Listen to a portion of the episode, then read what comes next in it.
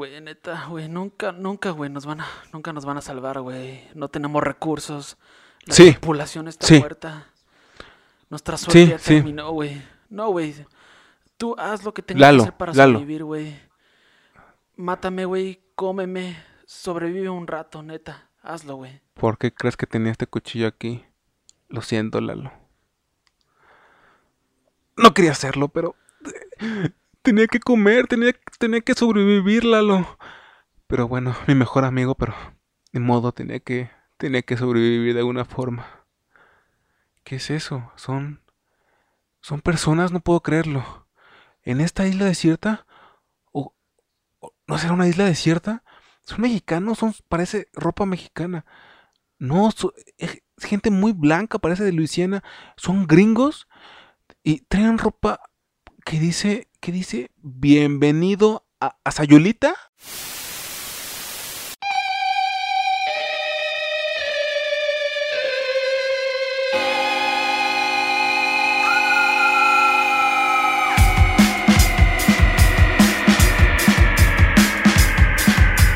Sean todos bienvenidos una vez más a esto que llamamos La vida en el infierno.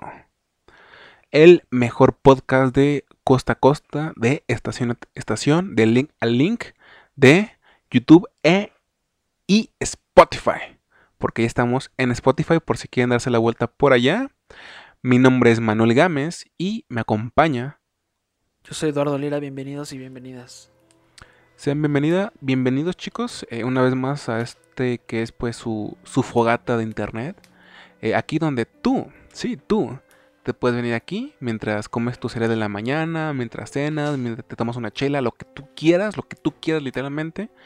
Y pues nos acompañas como si fuéramos tus compas con los cuales estás quemando eh, que bombones, güey, en la fogata y contando anécdo- anécdotas de terror.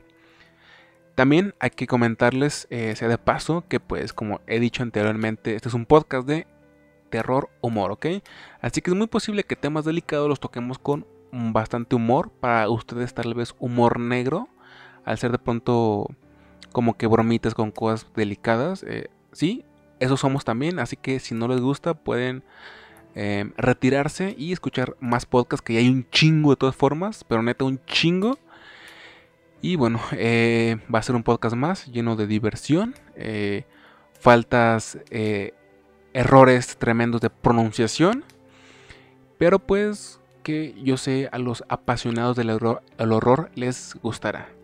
El tema del día de hoy es el famosísimo vuelo perdido 370 de Malasia Airlines.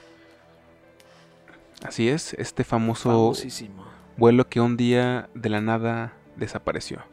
Les doy un poco de contexto, ¿no? Esto ocurrió el 8 de marzo de 2014, eh, no hace tanto tiempo. Lalo y yo éramos pequeños, jóvenes, ¿no? Estábamos en la prepa todavía. O ya, no mentira, ya habíamos salido. De hecho, yo estaba en año sabático. Lalo ya llevaba dos años sabáticos. Que hoy te llevaba la delantera, sí. Sí. bueno, sabático porque yo sí trabajé, ¿no? Lalo no sé. No creo. Pero... ok, ocurrió en esa fecha. El vuelo salía de Kuala Lumpur. Y eh, solamente se encontraron algunos restos del avión muy alejado de la ruta que supuestamente tenía que tomar. Tenía la cantidad súper grande de 239 pasajeros.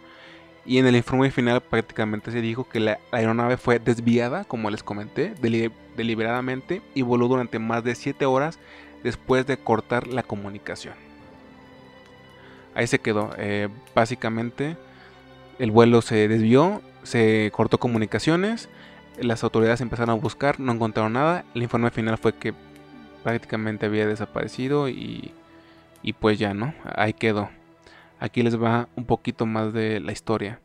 El MH370 comenzó a las 12.45, como les comenté el 8 de marzo de 2014, en el aeropuerto de Kuala Lumpur en Malasia. El capitán era un reconocido, muy reconocido, y grábense este nombre, Zaharia Ahmed Shah, un piloto de 53 años, y su copiloto, un joven eh, Farid Hamid, el cual pues eh, básicamente iba como iniciando su vida en esta noble carrera, ¿no? imagínense un señor con toda la experiencia del mundo, con un pues joven, pues casi casi becario, ¿no? Eh, viendo, iniciando su carrera en este mundillo. Eh, la mayoría de los pasajeros eran chinos, puesto que el vuelo me parece que iba a Pekín, si no me equivoco. ¿Sí iba a Pekín, Lalo, o no recuerdas o no checaste? Sí, iba ahí, iba ahí. Ok. Exactamente.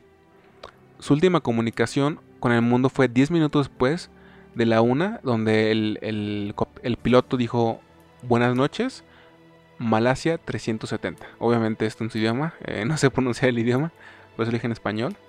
¿Te imaginas qué raro hubiera sido que un, señor de ese lugar hubiera hecho en español latino eso? Buenas noches, Malasia 370. Próxima parada, Chimalhuacán. no. Esto llegó, esto llegó a la torre de control de Kuala, Kuala Lumpur y posteriormente el avión debía contactarse con eh, la central de Ho Chi Minh en Vietnam, eh, lo cual pues obviamente jamás pasó. Em, en la torre de Kuala Lumpur, Kuala Lumpur nadie se percató de esto, sin embargo sí se percataron las personas de Ho Chi Minh, eh, puesto que claramente tenían como, ¿cómo decirlo?, preestablecido, ¿no? Que tienen que establecer comunicaciones y a intentar comunicarse con el, avión no recibieron pues respuestas. Eh, se informaron a los colegas de Malasia y la operación de búsqueda empezó recién cinco horas más tarde. Que este puede que sea tema de conversación, ¿no? Porque en lo que desapareció, que se cortó comunicaciones y la búsqueda pasó bastante tiempo, puesto que se cree que el gran final del avión ocurrió ocho horas después. O sea que estamos hablando que entre que empezaron búsquedas y el, final, el trágico final, pasaron solamente tres horas, que es muy, pues muy poco, ¿no? Que tal vez no hubiera pasado si hubieran establecido comunicaciones a los, ¿qué te gusta? Máximo media hora, ¿no? Que ya también era mucho, desde que se dio como la última comunicación con la torre principal. mucho tiempo.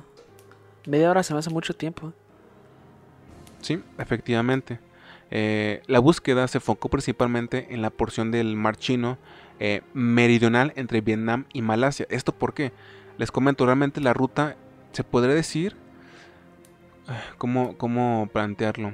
Que era una ruta pues directa, ¿no? O sea, de Kuala Lumpur a Pekín era solamente ir hacia arriba en una dirección exacta, ¿no? O sea, no había como que vuelas, o sea, como que encurvado ni nada. Sin embargo, se supo que el vuelo en vez de ir así, tomó como una ruta así, ¿no? La gente que está escuchando Spotify la cagué un poco ahí, pero pues sí tomó una dirección bastante que no era, güey, o sea, no, güey, o sea, simplemente no se podía.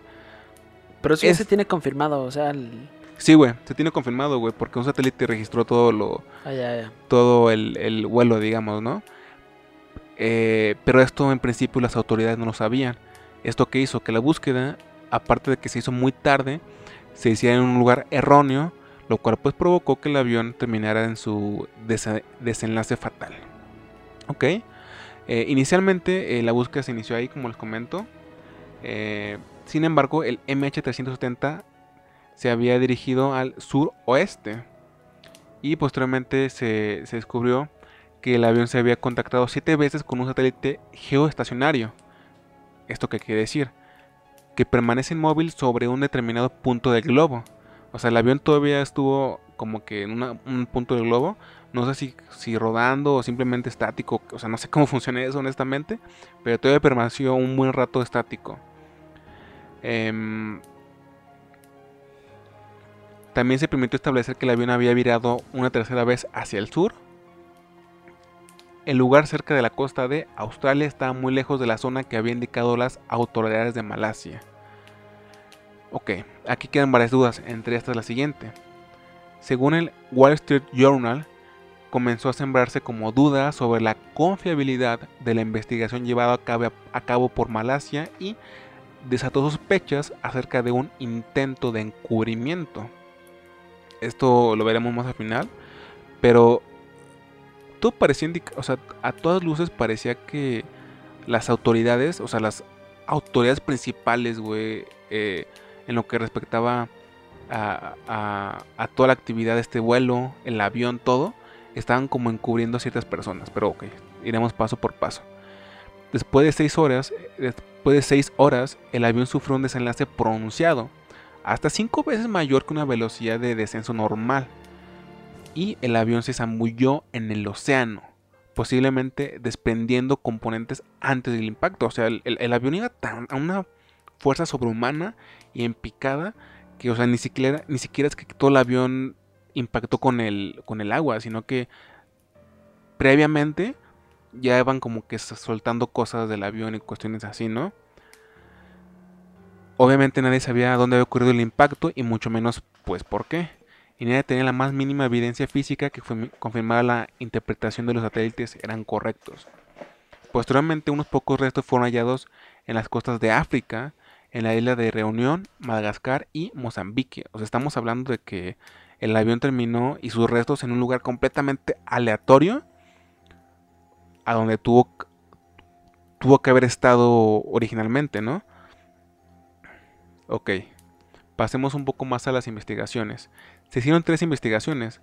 Eh, la primera estuvo liderada por Australia, la cual pues, se puede decir que era prometía mucho porque era una red internacional de países, aviones y barcos, y además contó con la ayuda de un grupo de investigadores independientes. La búsqueda duró tres años y costó 160 millones de dólares, pero no dio ningún resultado. Esta empresa que se llamaba Ocean Infinity, perdón, lo dije todo mal, güey, Ocean Infinity, eh, reanudó búsquedas en 2018, bajo este principio, güey. Si no se encontraba nada, no cobraba nada. ¿Te imaginas eso? O sea, una búsqueda millonaria no iban a cobrar nada. y pues al final no encontraron nada, güey. Muchos países se, se, unieron a la búsqueda. No sé si por ahí tengas la lista, pero neta fueron un buen. Pero no se encontró nada, güey. Y te digo que fue una búsqueda donde se gastaron cifras gigantescas.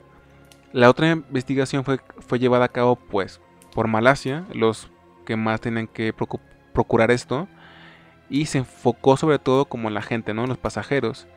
Eh, sin embargo, fue criticada por, por innumerables expertos eh, porque se intentaba, como les acabo de comentar, esconder información sobre Sahari, el piloto. O sea, eso creen los expertos. Y por último, una tercera investigación, la cual halló como responsables a la Agencia de Aviación de Vietnam y a los controladores de Kuala Lumpur. No obstante, los expertos internacionales denunciaron la interferencia de gobiernos, del gobierno malasio, que según ellos intentaba proteger a sujetos considerablemente estratégicos. Volvemos al tema de, de proteger como información por alguna razón de Malasia. Ok. Aquí pasamos a la principal teoría conspirativa, la única que yo tengo y la que me parece más, eh, pues la verdad más interesante porque digamos que de alguna forma descartamos em, cosas fuera de este mundo, ovnis, descartamos terrorismo, esta clase de cuestiones, interés económico por una persona que simplemente estaba mal de salud mental. Y esto si fuese así, puta, o sea, tienen una premisa para una película buena, buena. Ok, eh, una persona ajena al caso, llamada Larry Vance de Canadá, un jubilado de 69 años, pero un ahora sí que veterano de las investigaciones independientes de este tipo, sacó un libro llamado MH370 Mystery Solved o Misterio Resuelto, en el cual según Vance saca a la luz que posiblemente se desarrollaron los acontecimientos, cómo se desarrollan los, acontecimientos y, digamos que de alguna forma conecta todo de forma muy bien. El cual eh, dijo esto específicamente, Ha, movido por algún tipo de patología psicológica, y dio un plan que le permitiera desaparecer de la faz de la Tierra para siempre y sin dejar rastros. Pilotó su avión durante horas hasta llevarlo al fin del mundo, donde ningún radar ni barco, ni aparato, ni persona pudiera encontrarlo jamás.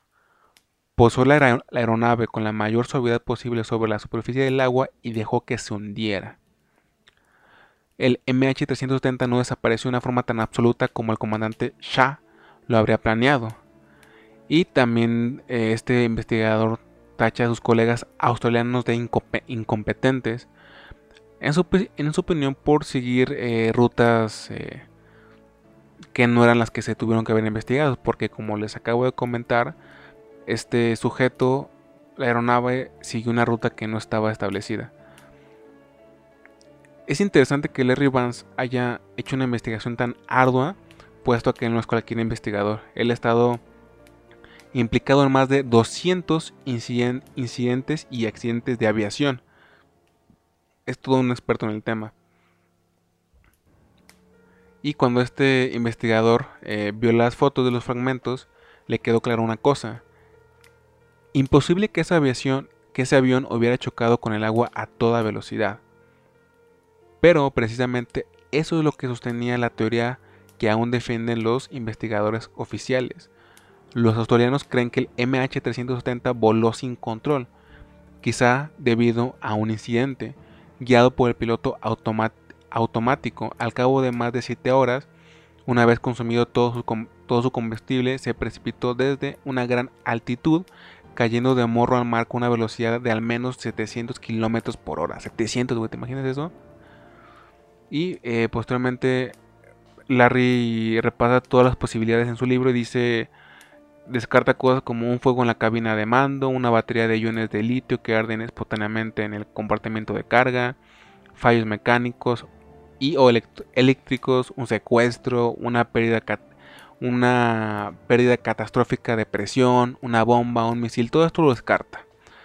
Así que, recapitulando todo esto, el señor Larry Vance, como mucha otra gente, inclusive es que él, cree que el culpable es ni más ni menos que el mismo piloto Shahari Ahmed Shah, eh, movido por qué? Por una enfermedad mental. Se cree que este piloto tenía una fuerte depresión y pues prácticamente su suicidio, a diferencia de los demás, no fue colgándose, no fue dándose un tiro, fue pues precipitándose en su mismo avión.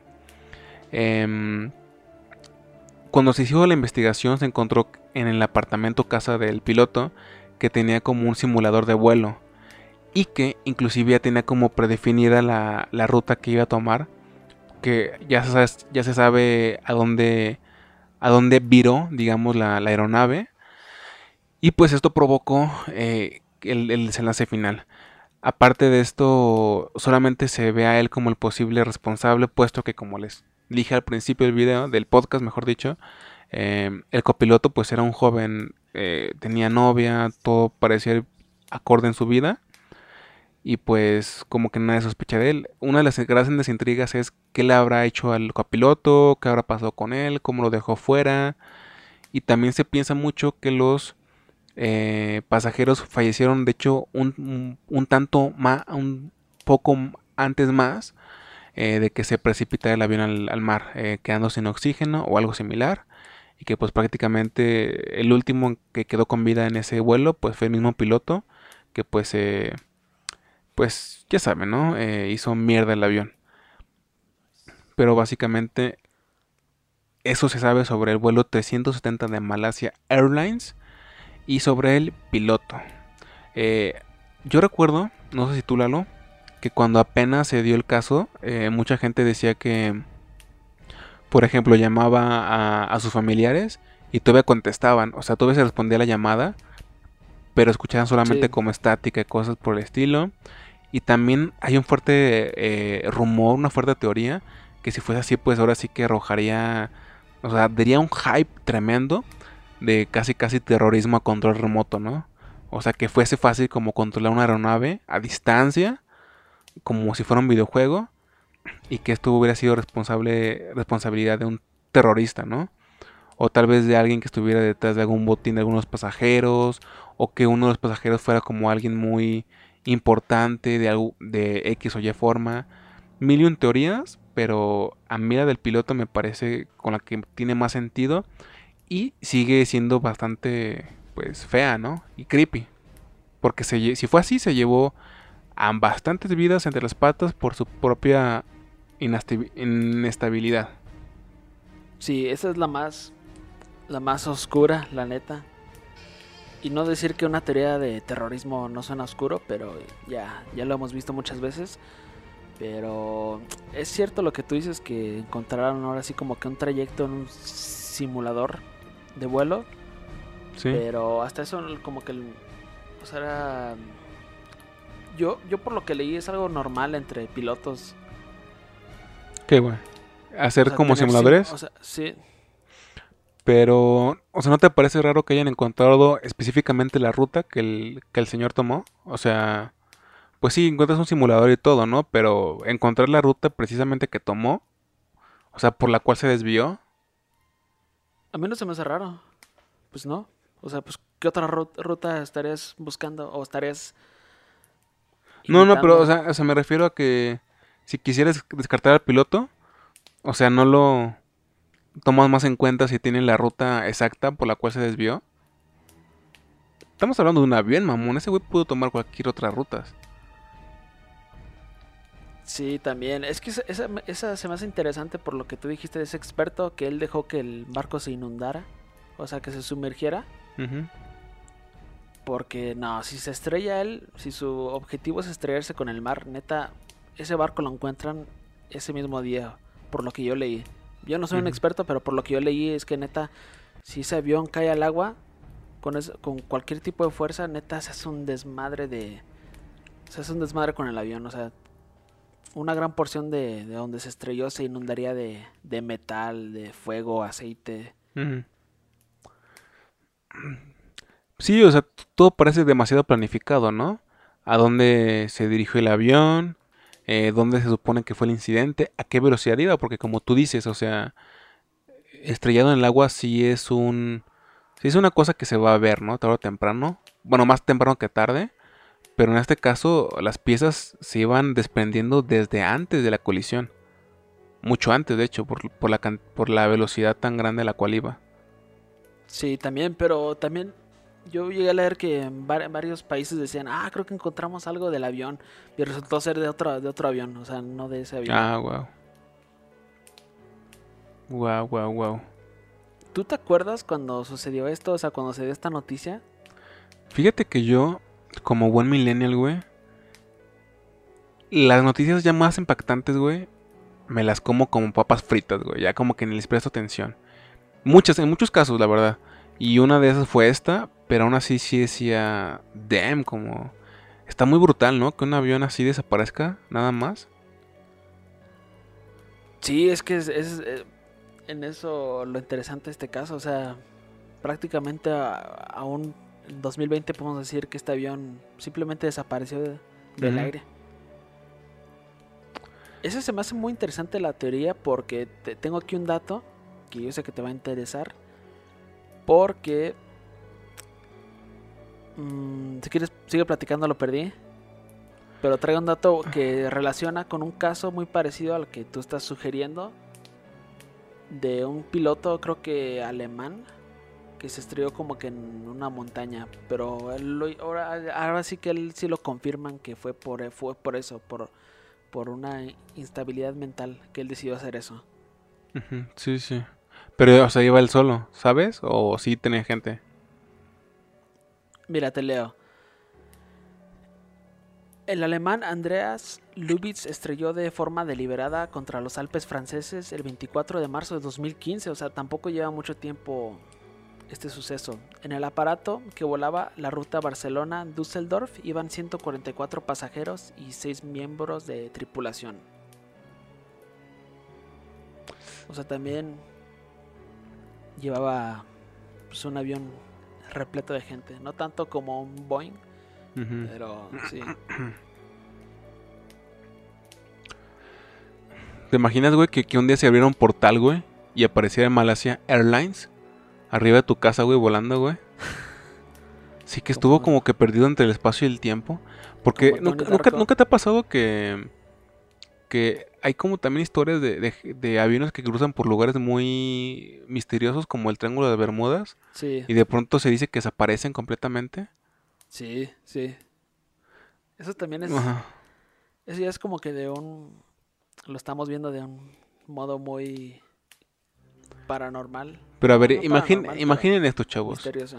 Ustedes van en un avión, van de... El Triángulo de, de las Bermudas está por, por Miami Puerto Rico, ¿no? Digamos Sí, que ustedes, ahí. ustedes están en una juerga, ¿no? Tienen, tienen, tienen varo y van de Puerto Rico a Miami, ¿no? Y hasta tienen acá sus, ¿sabes? Todo, todo chill. Y de pronto sa- pasas por el de las Bermudas, pasas por ahí, pero sales y en el mundo hay dinosaurios y no hay ninguna ciudad en Miami, todo es como que selva y pantanoso y... O sea, ¿te imaginas así una locura? O entras como a otra dimensión, o, o sales como del plano, no sé. Es que si te lo imaginas, como sí lo hemos visto en varias películas donde todo ya se, hasta el cielo se con relámpagos por todos lados. Hasta el mismo piloto tiene miedo, o sea, es que volar en sí hay algo de aterrador para muchas personas volar.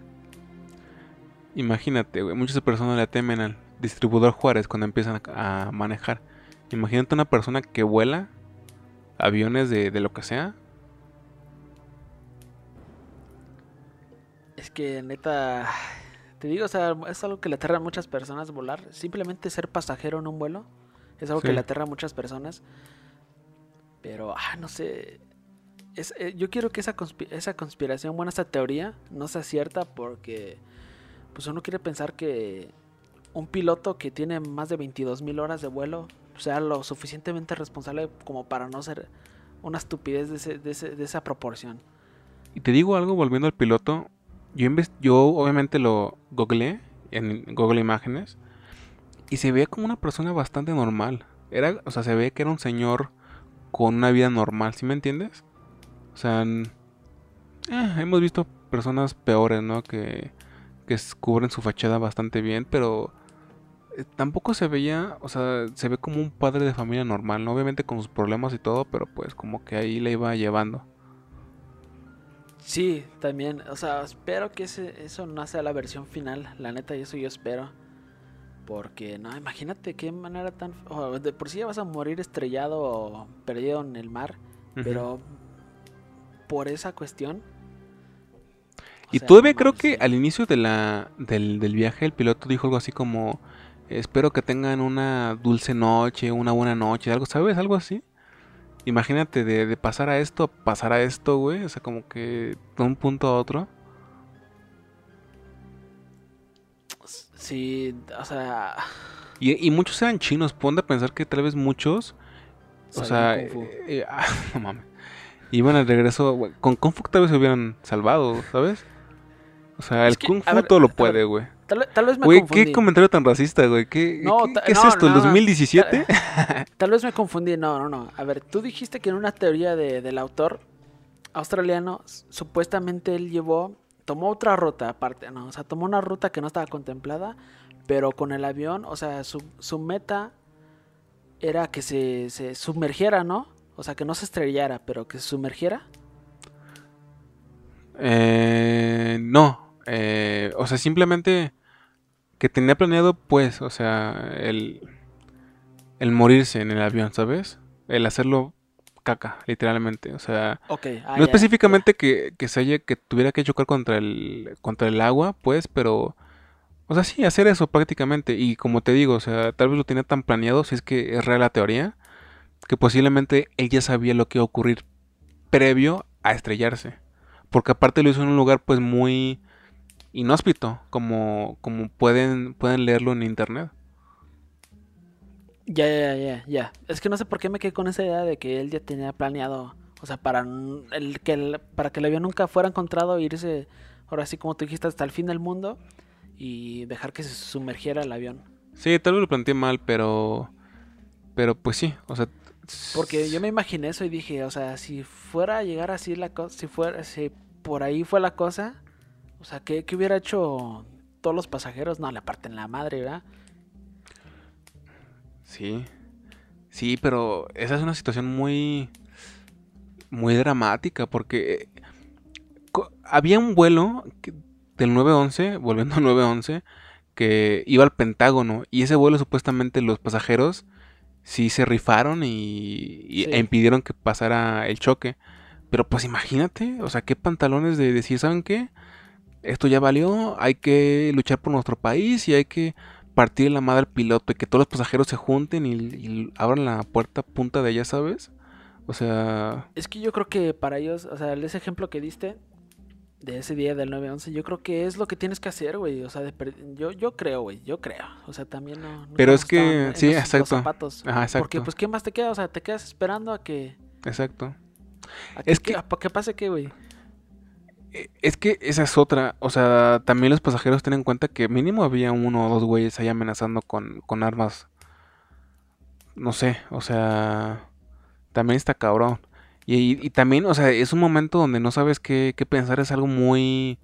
Es algo para lo que uno te pre- prepara la vida, güey. Es algo que no ves eh, cuando te independizas, güey, que estás entre, entre este champú, este otro champú, o, o en, en cómo instalar un gas o lo que sea. Es como, como esas cosas que no te preparas, nunca te ves ahí.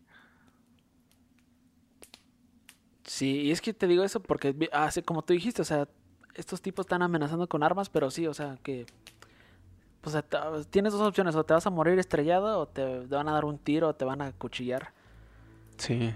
De todos modos vas a morir, o sea, yo, yo siento que se rifaron porque pues, sí se arriesgaron a... Pues chingue su madre, güey. Ese, ese último rush de energía que tuvieron los pasajeros, güey, donde de seguro estaban pegándole la puerta al piloto, güey, o lo que fuese. Puta, güey, tuvo que ser el rush de, de energía, güey, de... ¿Cómo se dice? Adrenalina más grande de su vida, güey. Pero más Sí. grande de su vida, güey. Sí, más grande. Neta, o sea, por algo, por algo personas como estas ya cuando sucede esto y sale la historia, pues se les reconoce como héroes. Porque también hay uno, creo que hasta la... no- la neta no te puedo dar los datos y ya no estamos desviando, pero para la gente que le interese, Clint Eastwood hizo una película de creo que unos- unas personas, unos estadounidenses en Europa que previnieron ahora sí como que un ataque terrorista porque ellos yo creo que ya habían estado en el ejército y sabían como que algo iba a pasar y pues ahora sí que evitaron todo eso. Ah, pero si buscan Clint Eastwood y sus películas la van a encontrar. Neta no sé los detalles, pero algo chido de esa película que te va a agradar Manuel es que él para los actores él consiguió a lo- las personas que fueron los héroes ese día. O sea, sí Ah, que no consiguió actores convencionales. Ah, ok. ¿Cómo se llama? ¿No sabes? No sé la película, pero si buscan Clint Eastwood y sus películas, él la dirigió. Sale, güey. Pero no, no, no sé mucho del suceso. Y creo que no. A lo mejor sí hubo tanto ruido. Pero como tú dices, güey, somos como que esa mentalidad del millennial donde ah, ya, ya, ya consumes estas noticias impactantes como bocadillos. A veces me pregunto, güey, qué será de, del mundo, güey, ¿sabes? Primero nosotros millennials y después los centennials, güey. O sea, ponle que nosotros somos como los, los, los bebés, güey, que quieren estar con su mamá, güey, como que viendo la tele todo el día, güey, jugando, güey, sin compromisos. Imagínate los centennials, güey. Los centennials, güey. no- no Imagínate quiero- a una no persona más a una persona más repulsiva y floja que tú, Lalo. Oh, no mames, güey. Sí, ese sí, güey. Hay que sacrificarlo, güey. No merece reproducirse, güey. Mira, la película se llama 1517 Tren a París. Y sí, son de tres turistas estadounidenses que frustraron un ataque terrorista en un tren que se dirigía a París. Su heroísmo salvó a la vida de más de 500 personas. Te digo, o sea, yo no sé si mucha gente ahorita se acuerda de estos tres tipos, pero pues sí, de perdido les hicieron una película y, su, su historia está ahí, o sea, nadie la puede borrar. Sí, pues yo creo que algo así en esos tiempos hace falta para registrarlo, güey. Solamente algo así. La información va tan rápida que sí ocupas algo que impacte. La neta. Y, habla- y hablando de terrorismo, no sé si tú ibas a mencionar esa teoría de terrorismo, porque siempre, o sea, tú- si tú escuchas, Manuel, en la tele que, se, que un avión está perdido o algo, tú piensas seguramente lo primero un acto terrorista. Un ¿no? acto terrorista, güey. Sí, posiblemente. No, pues no necesariamente, pero sí, lo veo muy ligado. Sí, porque una- vas a hablar de la teoría de lo- del terrorismo. Eh, ya la toqué muy superficialmente, güey. Pero, a ver, tú échala. Porque te digo, o sea, la primera, la primera cosa que le vinieron a muchas personas fue investigar si algún pasajero tenía con un vínculo con, con un grupo terrorista. Claro. Y hubo ahí como que una bandera roja porque se descubrió después que, que dos pasajeros, uno de ellos, Khalid Abu Bakar, y otro, Delaver Seyed Mohamed Reza, lo pronuncié súper mal, Sí, pero ambos se subieron a bordo con pasaportes falsos. Eso como que ahora sí como que alarmó un poco a las autoridades y a los investigadores, pensando que, porque esto se ha visto que en varios actos terroristas de aviación los pilotos se, se- se suben con pasaportes falsos, pero al parecer sí, sí eran falsos, pero nunca se encontró un vínculo con algún grupo terrorista y se especula que únicamente eran chicos que se buscaban la vida del otro lado del charco Ah, ok. pero en Asia, pero pues sí, efectivamente se subieron con pasaportes falsos. Porque era la única manera de que iban a llegar al otro lado. Esa era, esa era otra como idea que yo tenía, que tal vez algún- alguno de los pasajeros o varios tuviera cosas como truculentas, ¿no? Porque pues, pues se, se puede dar, ¿no? O sea, se podría ocurrir algo similar. Sí, sí. Sí, pero al parecer est- esta, esta teoría... O, o chécate esa, te- esa teoría que, que se me acaba de venir en la mente. Que el, la- el, el país, no sé, que haya sido, contactó con, con este vuelo y dijo, no, pues sabes qué, tienes ahí una persona, un grupo de personas que planea hacer esto. Ni modo, carnal, te tienes que rifar. Estrella el avión, lo más lejos que puedas y donde pongas en menos riesgo a la gente que no es pasajera. Y te imaginas que el piloto se haya rifado y haya ido en esa dirección y haya Suena muy increíble. O sea, ¿te imaginas Pero todo eso? puede pasar, o sea, ahorita, ahora sí que con este caso toda, todo... No, no puedes descartar nada.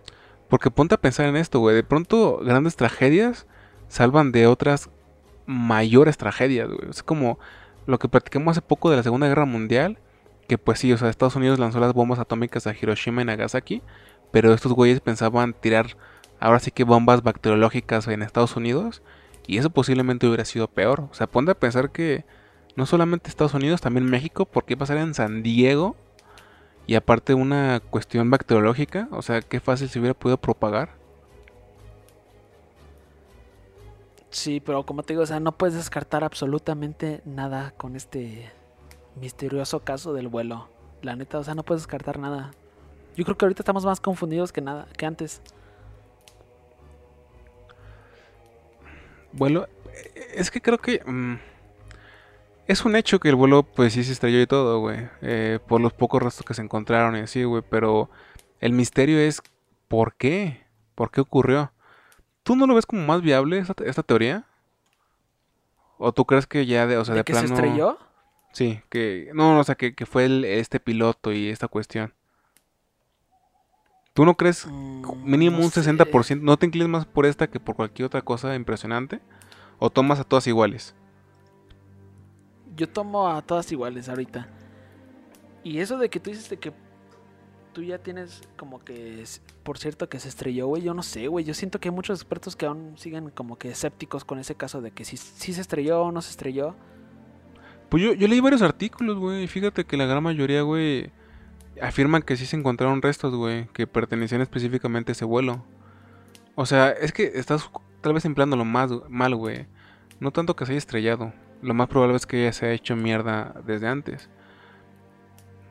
Yo creo que tal vez tú lo ves desde el lado de que posiblemente ni siquiera sabemos si realmente se estrelló o si realmente Sí, falleció la gente adentro, ¿no? Pero yo, yo tomo casi por un hecho que sí, güey, que, que el avión, pues, ocurrió lo que pasó, o sea, se, se hizo trizas prácticamente. El por qué es el misterio, para mí.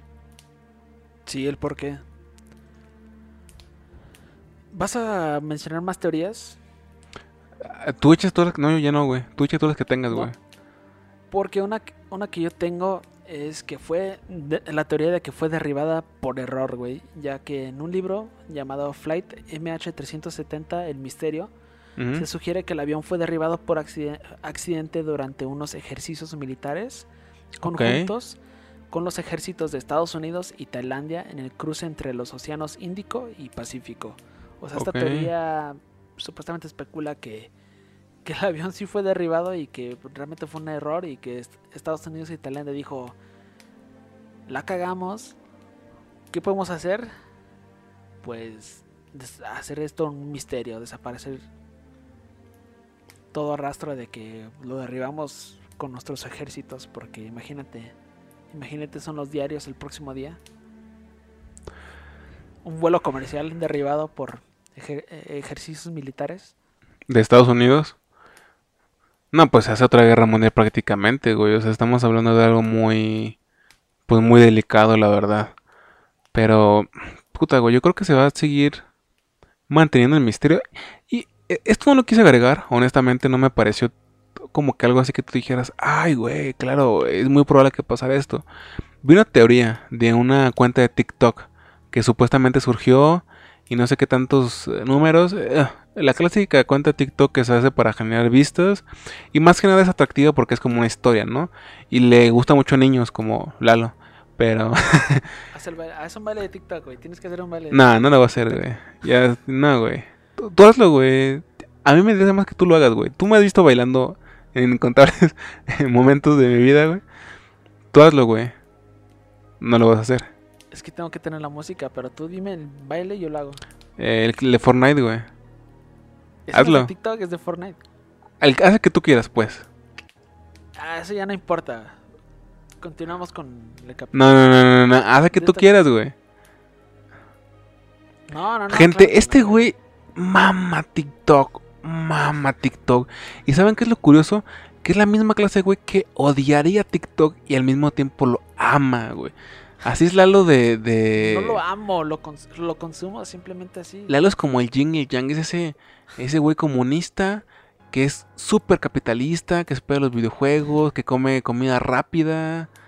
Es ese güey rebelde punk, pero que al mismo tiempo, güey, es como que ese güey que, eh, pues, yo en mi casa estoy bien ahí. Bueno, regresa, regresando ahora sí. baila, güey, baila TikTok, güey. Hazte un baile de TikTok, güey. Pero regresando a la, cuenta que nos estabas hablando. Ah, sí, está, regresando a la cuenta de TikTok. Estoy de acuerdo, es la em, clásica cuenta. Ya, vemos en YouTube, Twitter, que es la clásica, ¿no? Pero ahí voy lo interesante, güey. O sea, según la cuenta, se van a, revelar información exclusiva del, del vuelo y qué ha pasado con él, no sé qué tanto. Ajá, eh, pues ya, ya no pasó. Pero, pues eso era prácticamente. Pero pues sí, o sea, sí, sí te llama mucho la... Eso es para un especial, güey. Eh, como documentos desclasificados, ¿no? O sea, sí por anónimos o cosas así. De hecho, lo va a apuntar, güey, para un futuro... Lo que, lo, que sí lo que sí debo de darle, no sé si darle crédito, pero lo que sí debo de mencionar que sí me hizo interesante de esa cuenta de TikTok es que se clavaron mucho en, en, en ese misterio del vuelo. O sea, ¿por qué no algo tan actual como, no sé, sabotearon las campañas presidenciales del 2020 o algo más actual, algo más actual, no estoy diciendo que esto no sea irrelevante, pero se me hizo eso, eso se me hizo interesante que todo como que conectaba con, con este vuelo, con este avión desaparecido. Eso se me hizo interesante. Es que todo puede pasar, güey, todo puede pasar. Y, y, me gusta mucho porque fue en un país donde no, o sea, fue en una región que para los occidentales es muy todavía muy desconocida, ¿sabes?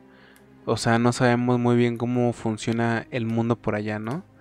O sea, sabemos que hay mucha producción de diversas cosas, pero es otro tema, es otra cosa completamente diferente.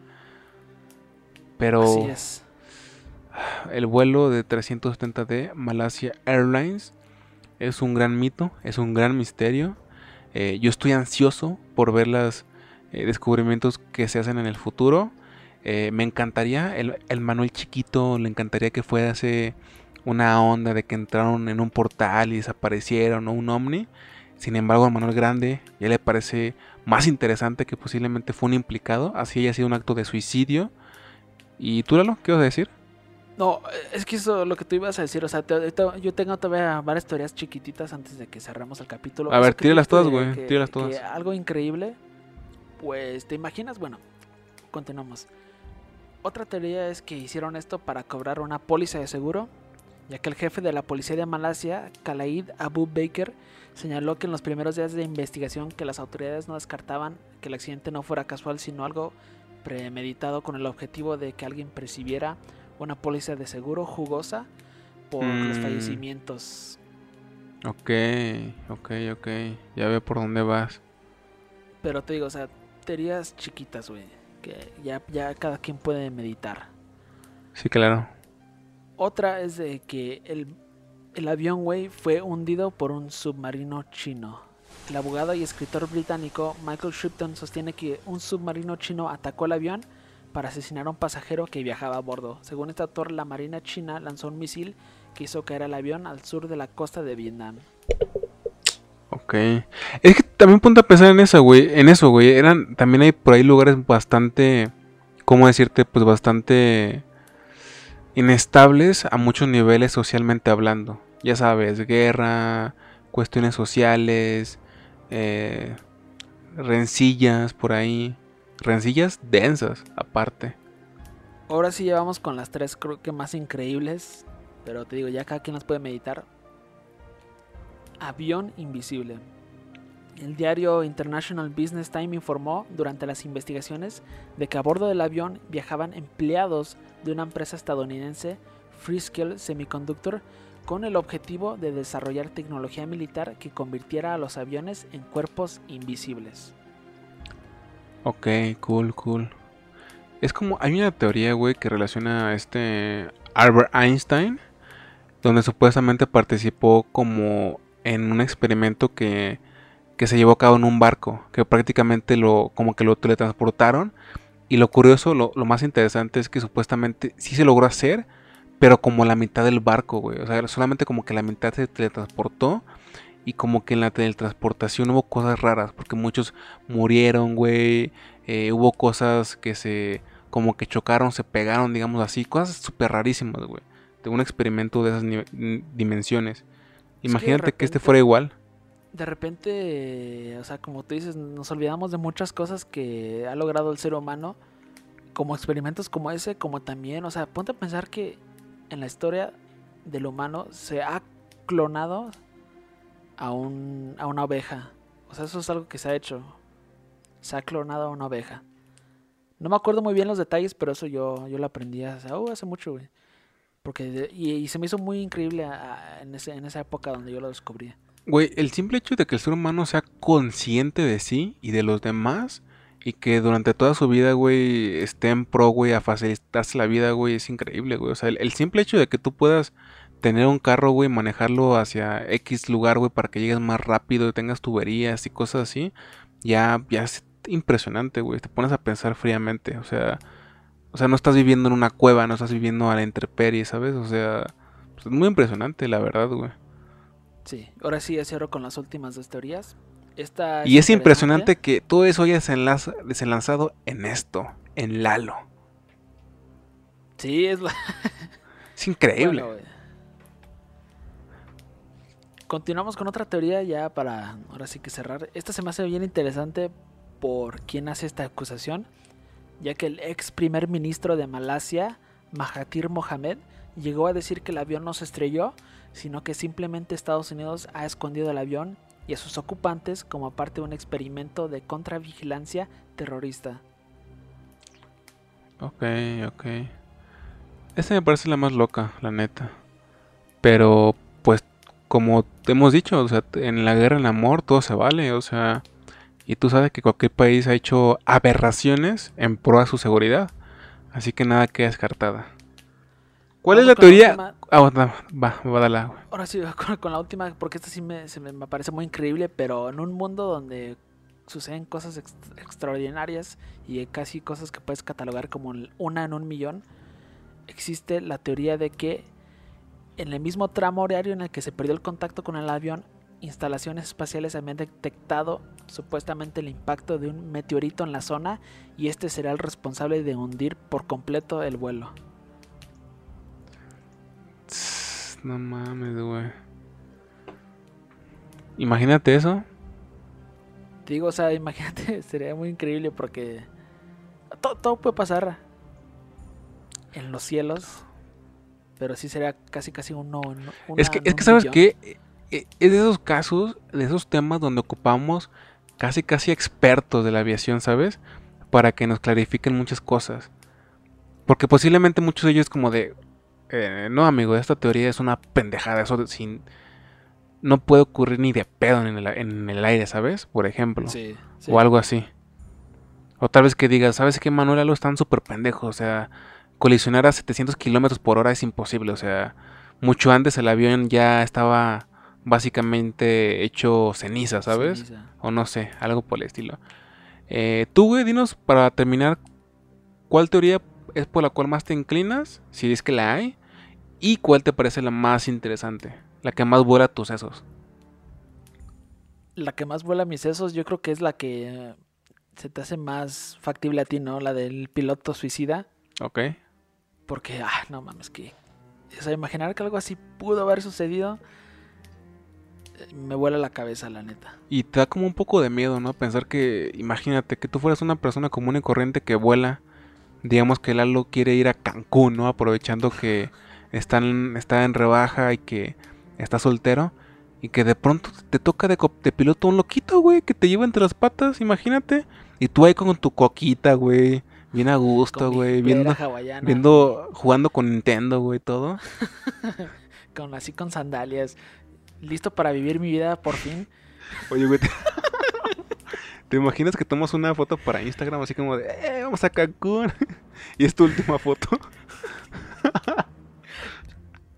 Eso será horrible, güey. Pero más horrible sería que todo, todo México viera mi cara gorda en los medios de comunicación el día siguiente. En el Universal, así, ¿no? O, eh, así que... En, que- en BBC, CNN. Ajá, exacto, así como que en una publicación así a nivel global, ¿no? Así como The New York Times y tu, tu único logro fue esa captura. Y muchos te definirían así como, no, se vio un chavo pues, gordito, re- regordete, pues en la- las publicaciones. Se ve simpático. Y que por eso explota la vida en el infierno, ¿no? Y yo me quedo así como de, "Ve, ya no tengo con quién hacer la vida. Así como, ¿tú quieres hacer la vida? Vente.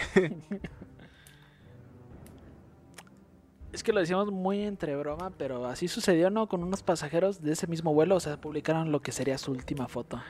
Así ocurre siempre, güey. Ya, pues en estos tiempos así ocurre siempre, güey. Tu publicación que haces con las intenciones más X del mundo puede ser tu última publicación, güey. Sí, es, la, es lamentable, desafortunadamente. Y, o sea, esa es tanto la más interesante como la que más te inclinas. ¿Para ti? No, no me inclino a esa, güey. No sé, Pero es para ti la más interesante.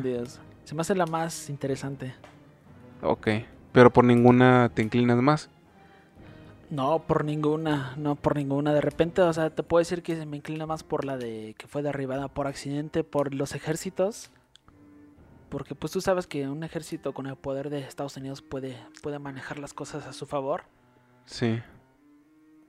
Sí, pero... eh, tal vez nos falta más información, güey, porque pues sí ponte a pensar en eso, o sea...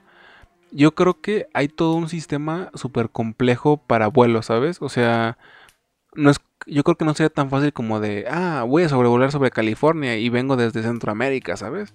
No, pues obviamente Estados Unidos no te va a atacar de buenas a primeras, pero pues sí tiene como una serie de filtros, ¿no? Como para decirte, hey, ¿qué onda? ¿Qué haces en mi, en mi, en mi, ¿cómo se dice? Aire, ¿qué haces en mis cielos? O sea, tienes como que este tiempo para descender o reportarte o lo que sea, ¿no? O sea, imagínate eso, güey. O sea, ha de haber todo un sistema complejo Sí, que estamos sí, ignorando. tienes razón. Sí, tienes razón. Es que eso es lo interesante de las conspiraciones que, pues, en- más que nada es entretenimiento puro. Sí, puro y duro. La vida en el infierno para todos ustedes. Em, bueno amigos, esperamos que hayan disfrutado de este tema. A mí me parece desde siempre me ha parecido súper interesante. Eh, coméntenos, ¿no? O sea, déjenos qué opinan sobre esto. Por cuál se inclinan, si lo hay. Cuál les parece la más interesante, la más loca. Cuál les gustaría creer, si son fans de la conspiración. Y pues yo soy el Manuel Gámez. Síganme en todas mis redes sociales como el Manuel Gámez en Twitter e Instagram. ¿A ti? Yo soy Eduardo Lira y me pueden seguir en Twitter e Instagram como EduLiraC. ¿Y en Tinder cómo? En Tinder todavía no, pero yo, yo les aviso. Pero si es muy pronto. Es. Puede que muy pronto. Eh, Lalo ocupa. Eh, ya. Lalo, Lalo ocupa. eh, ya saben, ¿no? Síganos también en nuestras otras cuentas: Twitter, Facebook, ahí sigue la fiesta, e Instagram, Vida del Infierno y la Vida del Infierno en la página de Facebook. Y pues nada, compartir, me gusta, apoyar, apoyar, apoyar para que el algoritmo nos bendiga. Yo soy Manuel Gámez, tú eres, Yo soy Eduardo Lira. y somos Hasta, la vida en el infierno. ¿Vas? hasta la próxima.